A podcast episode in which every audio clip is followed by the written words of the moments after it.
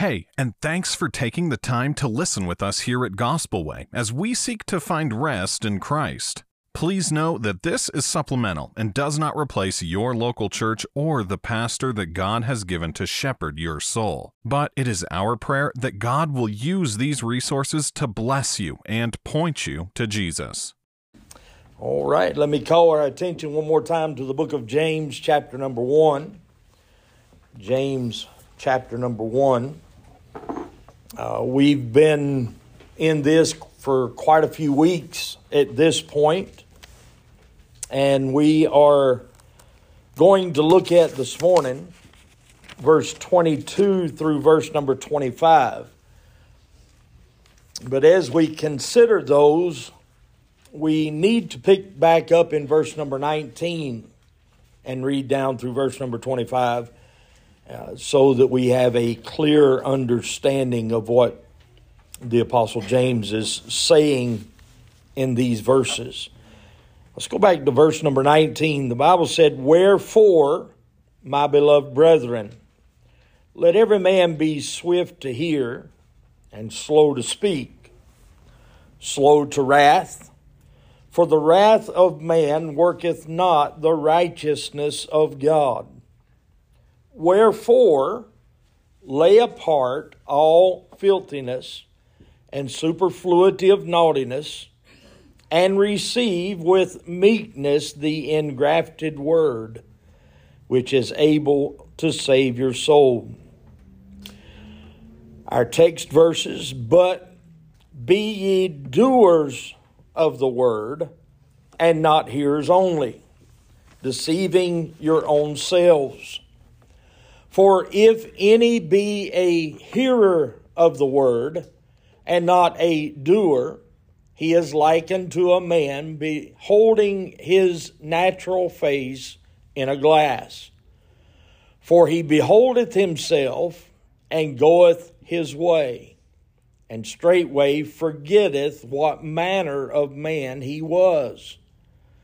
But whoso looketh into the perfect law of liberty, and continueth therein, he being not a forgetful hearer, but a doer of the work, this man shall be blessed in his deeds." Let's pray.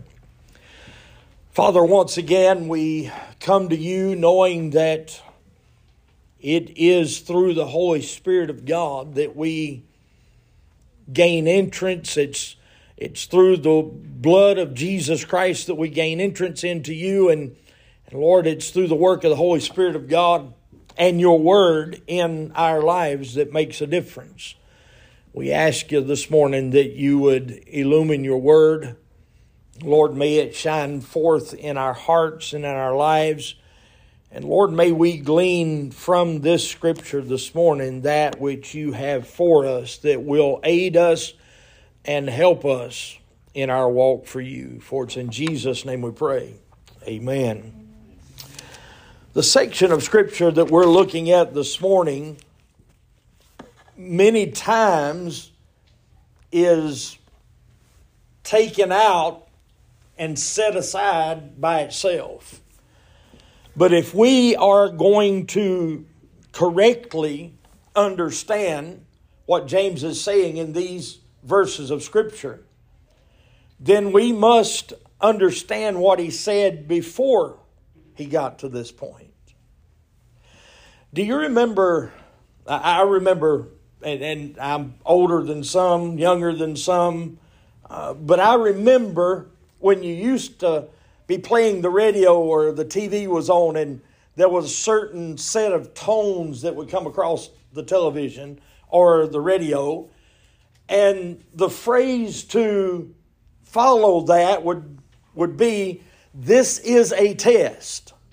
This is only a test of your emergency broadcasting system." And it would tell us what that test was about. Well, can I say to you this morning, some people may look at this passage of Scripture as this is a test.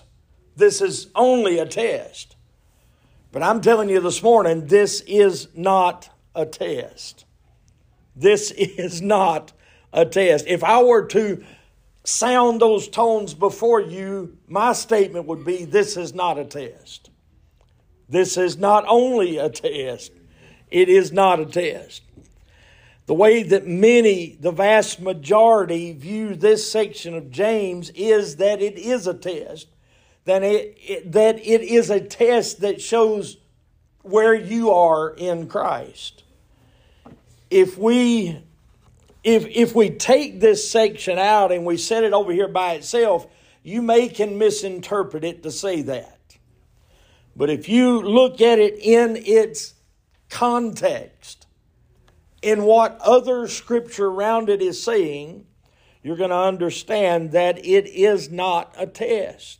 It's already been said this morning, the book of James is not telling us that God is testing us to enable us to see ourselves. God allows those things to come in our life. He allows those trials, as James has mentioned in the early portion of chapter number 1. God allows those trials to come into our life that we might see Him and His faithfulness. I don't know about you. Well, I say that, I guess, a little facetiously and a little sarcastically. I say I don't know about you, but I do know about you because you're the same thing as I am. You're made in the same likeness as I am. You're made in the same flesh as I am. And I understand that we can't keep it. And we're not going to uphold things for a very long period of time. We're going to give in to this or give in to that or do this or do that. So God is not trying to show us ourselves. God knows who we are, does He not? Right. I mean, He knows exactly who we are. He knows that we're a failure. So He's not trying to get us to see ourselves. He's trying to get us to see Him. Yes. He does want us to see ourselves, but He wants us to see ourselves in light of Him. So as we come to this text, to rightly understand this text, we cannot disregard the first 21 verses that James has mentioned. This may be one of the places in the Word of God where chapter and verse may not be the best thing. Why? Because we feel like we can take these verses out and make them stand on their own. They're not. James is not changing his mind. He's not changing his idea. He's not changing his focus. He's not changing what he is teaching. He's continuing to teach what he's been teaching down through this passage of Scripture. In fact, let's go back to verse number 19 and let's just walk down through here, and we'll get to the verses that we're looking at this morning. And hopefully, if we do this way, we can better understand what James is trying to tell us. He tells us in verse number 19, he said, "Wherefore?" First of all, that tells us that this verse don't stand by itself. Even verse number 19, that's where we went back to, but even verse number 19 is not a standalone verse. It's not even a standalone section. James said, "Wherefore?" Why did he say wherefore? He said, because of everything I've just told you previously, he said, "Wherefore, my beloved brethren."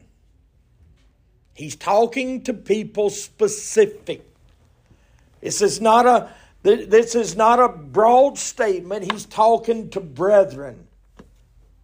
If he's talking to brethren, they are what? They are believers. They are people who are walking with Christ. He said, "Wherefore, my beloved brethren, let every man be what? Swift to hear." He gives us some things here. He said we're to be swift to hear. We're to be slow to speak, and we're to be slow to wrath. Why does he tell us to be slow to wrath? We looked at this last week. He tells us to be slow to wrath. He explains that in verse number 20. "For the wrath of man worketh not the righteousness of God." What are you saying? What is James saying? James is basically telling us that for us to go out here and display some righteous anger toward sin is not going to bring about the righteousness of Christ. Right. It's just not going to do it. Going out here and condemning people is not the way to win people to Christ. Right. How do you win people to Christ? You show them Christ. How were you won to Christ? Was it not Christ? What is it that brings us to Christ? It's the love of God, the love of Christ that constrains us to come to Him, that draws us to Him. He said, the wrath of man worketh not the righteousness of God. Then he tells us here in verse number 21, he said, wherefore? Because the wrath of man does not work the righteousness of Christ, he said, lay apart. Because man's wrath is not going to produce the righteousness of God, he said, then therefore, you that are the beloved believers, the beloved brethren, he said, lay apart all filthiness. Why do we lay these things apart? We lay these things apart that others may see Christ. We lay apart all filthiness, all superfluity of naughtiness. And what does he tell us to do? He tells us to lay those things apart and to do what? Receive with meekness. What? The engrafted Word of God. He's telling us that we are to receive the Word of God. We're to lay those things aside in our life. The book of Hebrews tells us to lay those things that so easily beset us, to lay those aside. James is telling us to lay all filthiness, all superfluity of naughtiness, lay those things aside, and do what? Receive with meekness the engrafted Word of God. That word engrafted, I was telling the men on Tuesday night, I told them, I said, I meant to bring this out last Sunday when I was talking about this section of Scripture, and Brother Ricky chimed in and he said, well, you can bring it out this Sunday. So here it is. That word engrafted that he's talking about in that verse of Scripture means imparted by others. Remember I said last week that James is not talking about the individuality of our lives. He's talking about us corporately. He's talking about us together. He hasn't changed his mind when he said, James, the servant of God and the Lord Jesus Christ, to the 12 tribes which are scattered abroad, greeting. He's talking to a collective group of people. He's telling us as a church, he's telling us as a group of believers to lay aside that all filthiness and to lay aside the superfluity and naughtiness. If we do that as a group, that's going to kind of bleed over into our individual lives, is it not? Yes. So he's telling us to do that. He's instructing us to do that, and he's instructing us to receive with meekness the engrafted Word of God, the imparted by others Word of God. Why receive? He goes on to tell us, because... Why do we receive the Word of God? Why does he want us to receive the Word of God? He tells us in the latter part of verse number 21, wherefore lay apart all filthiness and superfluity of naughtiness, and receive with meekness the engrafted Word of God, which is able to save your souls. He tells us this because it is able to save our souls. He's not talking about the eternal side. Who's he talking to? He's already talking to believers.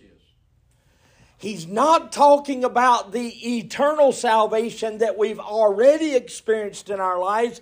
This salvation of our souls means to keep safe and sound. to rescue from danger.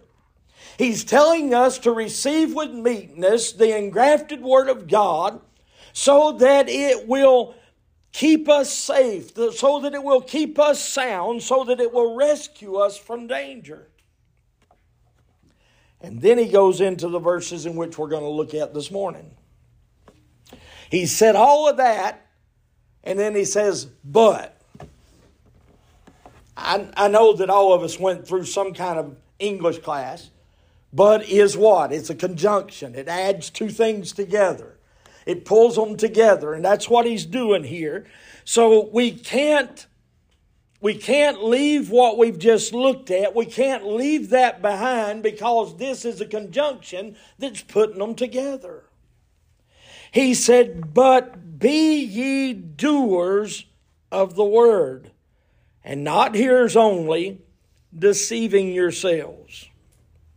He said that we are to be doers of the word, not hearers only. I've already told you he's talking to us in a what context? In a corporate context. He's talking to us as a group of believers. And he's telling us that we are to be doers of the word and not hearers only. Why? Why are we to be doers of the word and not hearers only? He tells us that. Because that is deceiving ourselves. That deceiving ourselves is the practical means of deceiving by false reasoning. When you look at this passage of Scripture, when most people look at this passage of Scripture, there's basically two types of people that are going to look at this passage of Scripture. There are going to be those that when you read those verses, be ye doers of the word and not hearers only, deceiving yourselves. When you hear those verses, there are going to be two types of people. It's going to be those people that's going to say, oh no, I've not done enough. I've not completed enough. I've not achieved this point in my life. Or there's going to be another group of people that's going to sit there and say, it's about time that the preacher tells the rest of the crowd how to live because of the way they're living is not the way I'm living. So you're either going to have those people that are going to be scared to death about what God's about to tell them, or you're going to have those people that are going to look and say, it's about time somebody tells this other crowd how to live. That's not what James is saying. That's not what James is telling us at all. What does this doing, not hearing only, look like? James doesn't leave us out here in the open. James doesn't leave us here wondering, what in the world are you talking about, James? He doesn't stop off with this verse of Scripture, but be doers of the word and not hearers only, deceiving yourselves. He don't stop there and say, now you deal with the rest of it. He goes on to explain exactly what he's talking about, exactly what he's saying. And he's not saying what 90% of the people would tell you that he's saying. Look at what he does say here. He does not drop this so-called bomb and say, now you figure the rest of it out. He explains. Let's look in verse number 23. He instructed us in verse number 22. Be ye doers of the word and not hearers only, deceiving yourselves. He goes on to explain exactly what he's trying to tell us. In verse number 23, he says this, for if any be a hearer of the word and not a doer, he is like a man beholding his natural face in a glass. He tells us in verse number 23, he said, a hearer and not a doer is like. I know there's other words in there, but That's basically he's basically telling us in verse 23, he's basically saying a hearer and not a doer is like. And this is what he looks like. Look at what he explains to us in verse number 24. He beholdeth himself and goeth his way, and straightway forgetteth what manner of man he was. You could take out, I'm not saying that some of these words aren't important. They are important. The entire Word of God's important. But James makes this statement in verse number 23, a hearer and not a doer is like. This is what he's like in verse number 24. He beholdeth himself, goeth away, and forgetteth what manner of man he was.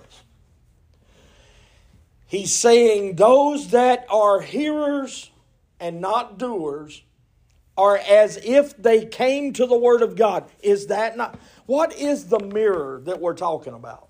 It's the Word of God. What do we look like in light of the Word of God?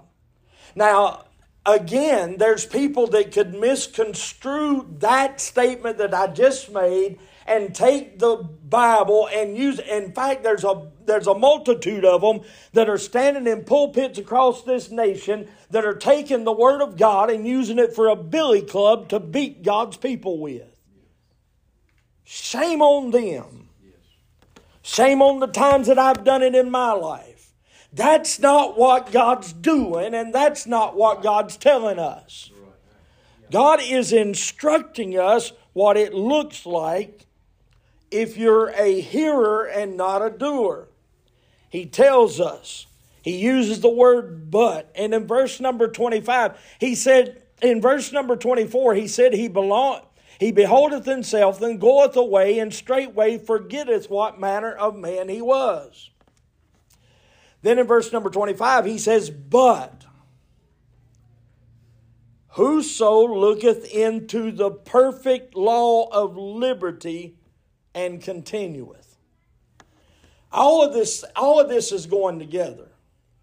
He's saying if you're looking into the Word of God and you're beholding and you see what? You see yourself. And you go away and you soon forget, then you're a hearer and not a doer. What does he tell us about those that are doers of the Word? In verse number 25, he said, but whoso looketh into the perfect law of liberty and continueth therein, he being not a forgetful hearer. Don't you miss that. What did he say about the other man?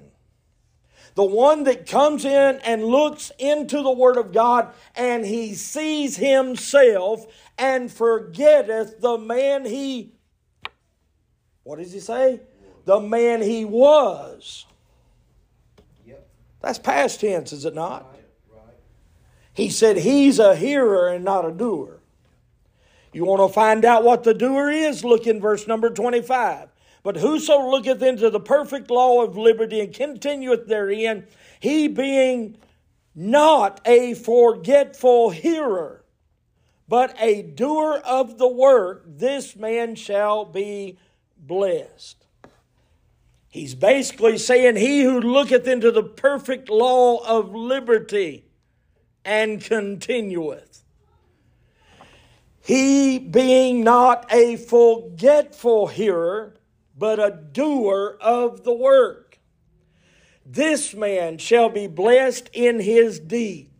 In order for us to understand this, we've got to understand something this morning. And this is where everybody gets it wrong. Where did he say the second man was looking unto? He's looking in unto the perfect law of liberty. You know where so many forget and so many go wrong? They stop off when they say the perfect law. But that's not where James stopped. He said the perfect law of liberty. In order for us to understand this, we've got to understand some things about the law and the law of liberty. There are three uses to the law. When you consider the law, and that is what so many people bring back in, that they end up mixing the gospel and they end up mixing the law into it, and they come up with something called gospel or something, some other something, but it's not the gospel and it's not the law. They're separate. They don't mix. They don't go together. Christ uses both of them, but He uses both of them separately. Understand there are three uses of the law. Number one, the perfect law. The law of condemnation, the schoolmaster bringing us to salvation. The perfect law was that law that showed us who are saved, that we could not save ourselves. How many kept all of the law? Ever lied? Ever? We could go down through the list. I'm not going to go down through it this morning, because I don't want people saying, well, we didn't talk about that one, so I'm okay over there. The whole law. What does God, Brother Ricky, what does Christ tell us about the law? If we have missed it in one point, we've missed it in everything.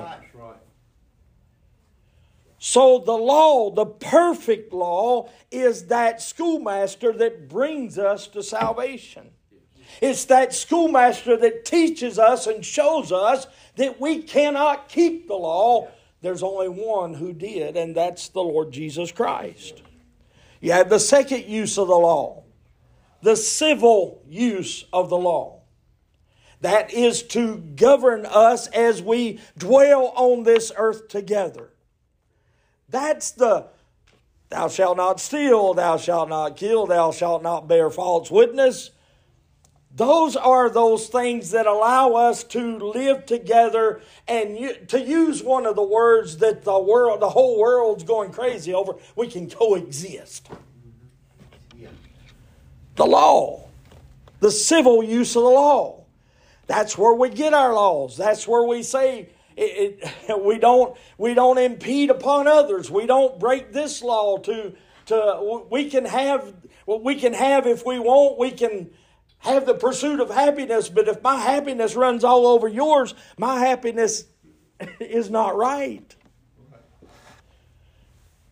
So there is a civil use of the law. Then we have the law of liberty.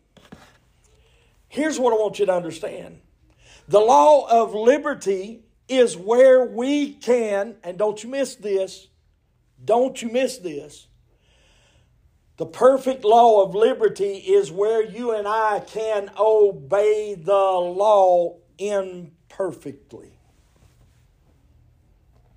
We're not perfect, but we can still obey the law that God has laid down. We can do it imperfectly. What I'm trying to say is we're not doing that in order to gain us any standing before God. Right. We're doing it because it's just right to do before others. Yes. The perfect law we cannot keep. Guilty of one, guilty of all. The civil use of the law, don't steal, don't kill, don't bear false witness, rules how we live in this life. But the law of liberty is that law that you and I can live by imperfectly. If you took the first use of the law, what did that use of the law bring? It brings condemnation. What did Christ say that there is now for those that are in Christ? No more condemnation. There is no more condemnation for those who are in Christ Jesus. What are you saying? James is telling us, and he's pointing us to those that are doers and not just hearers only, are living in that perfect law of liberty. We're obeying that law imperfectly. Where do we find the law of liberty? Where is their liberty? In Christ. Why? Because He has done it all. Amen. That's right. He's completed it all. He's finished it all. What did He say He came to do with the law? He came to finish the law. Now we're in Christ. He finished it perfectly. He kept the law. That is the reason, because we're in Him, there remaineth now no more condemnation for us. For those that are what? In Christ Jesus. Man, it all makes sense when you look at it properly. When you look at it right, we don't walk out condemned. We don't walk out with our bottom lip dragging the ground. We walk out encouraged that there is a Christ who kept the law for us. And He's telling us that those that see that are the ones that walk away being the doers. Christ is our sufficiency. Christ is our sufficiency. We must be what we are seeing. As we look into the mirror of the Word of God, what we've got to see is not ourselves, but Christ. If we see ourselves, what is that called? Self-righteousness. I have been this way in my life in times past, and I know other people that are that way today that walk in self-righteousness. I don't live that way. I don't go to those places. I don't do those things. So what? What matters is, are you in Christ? And what matters when you look into the mirror of the Word of God, what matters is, what do you see? Do you see yourself, or do you see Christ? Because if you see Christ, you'll see the sufficiency. If we look at ourselves, if I were to look at the mirror of the Word of God and I began to look at myself, this is what I'm going to see. I'm going to see incomplete, insufficient, unpure, defiled, worthless, and empty. If I see all of that, how am I going to walk away? Condemned. Yeah. That is the reason the perfect law of God brought you to salvation. The perfect law of God showed you that you were incomplete, that you were insufficient, that you were impure, that you were defiled, that you were worthless, that you were empty, and you turned to Christ. Yes. And in turning to Christ, now we look into the Word of God and we see Christ, and we see Him complete. We see Him finished. We see Him sufficient. We see Him pure. Is that not what James told us in chapter number 3 and verse 17? He said, but the wisdom that comes from above is first pure and peaceable and gentle. We find that it is pure. We find that is undefiled. We find that is valuable. We find that is full.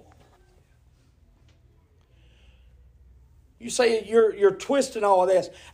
Well, let's look at what John said in John chapter 15, verse 11 and 12. We won't turn there this morning, but he says this, these things. This is Jesus talking. You don't want to take what James said? Listen to what Jesus said. These things have I spoken unto you, that my joy might remain in you. But he didn't stop there. and that your joy might be full. He didn't stop there.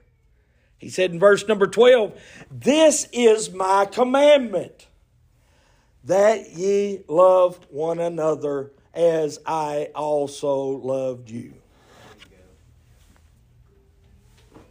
You want to find out what being a doer of the word is?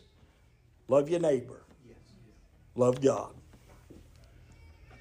God didn't give us a complicated list. I don't have to look back and say, oh no, I didn't cross off number 35. I got two. Love God. Love my neighbor. Do I fail in that? Miserably most of the time. But you know, I can always look back in the Word of God and I can see where Christ didn't fail. Amen. And because of that, I can go on. Yes. Let me ask you this question. What do you see when you look into the Word of God? If you see you, you're going to see two letters. A great big old D and a great big old O. That's where people are messing up in this passage of Scripture. They're looking at this passage of Scripture and they're putting upon themselves a do. When in essence, if you're looking at it like James is telling you to look at it, in the perfect law of liberty, you're going to see Christ. And you're not going to be seeing the letters D-O. You're going to see the letter D-O-N-E. Done. It's complete. It's finished. When you look into the Word of God, and this is what James is telling us. And if you see anything contrary to that in this verse of Scripture, you come tell me. But he said that when one man looks in there and he does not see how he was, then he walks away, he forgets, and he's not a doer. He tells us otherwise, the one that is the doer is the one that's looking at the perfect law of liberty. That law of liberty is in the Lord Jesus Christ. When you look into the Word of God, you're going to see one of two things. You're going to look at yourself, or you're going to look at Christ. Nothing else to see. If you look at you, you're going to walk away condemned. If you see Christ, you'll walk away in rest and in liberty. So when you look into the Word of God, do you see yourself or do you see Him? It's one or the other. If you see yourself, we're a hearer and not a doer. If we see Him, it's already done. Let's look at Him this morning. Let's understand that He's finished the Word. And that when we look at the law, when we are called to be obedient, understand that the only way we can be obedient is in Him. You no matter how hard you try, you can't quit doing whatever it is that you're doing. It has to be God that quits it in you. Or either it don't last. Let's pray.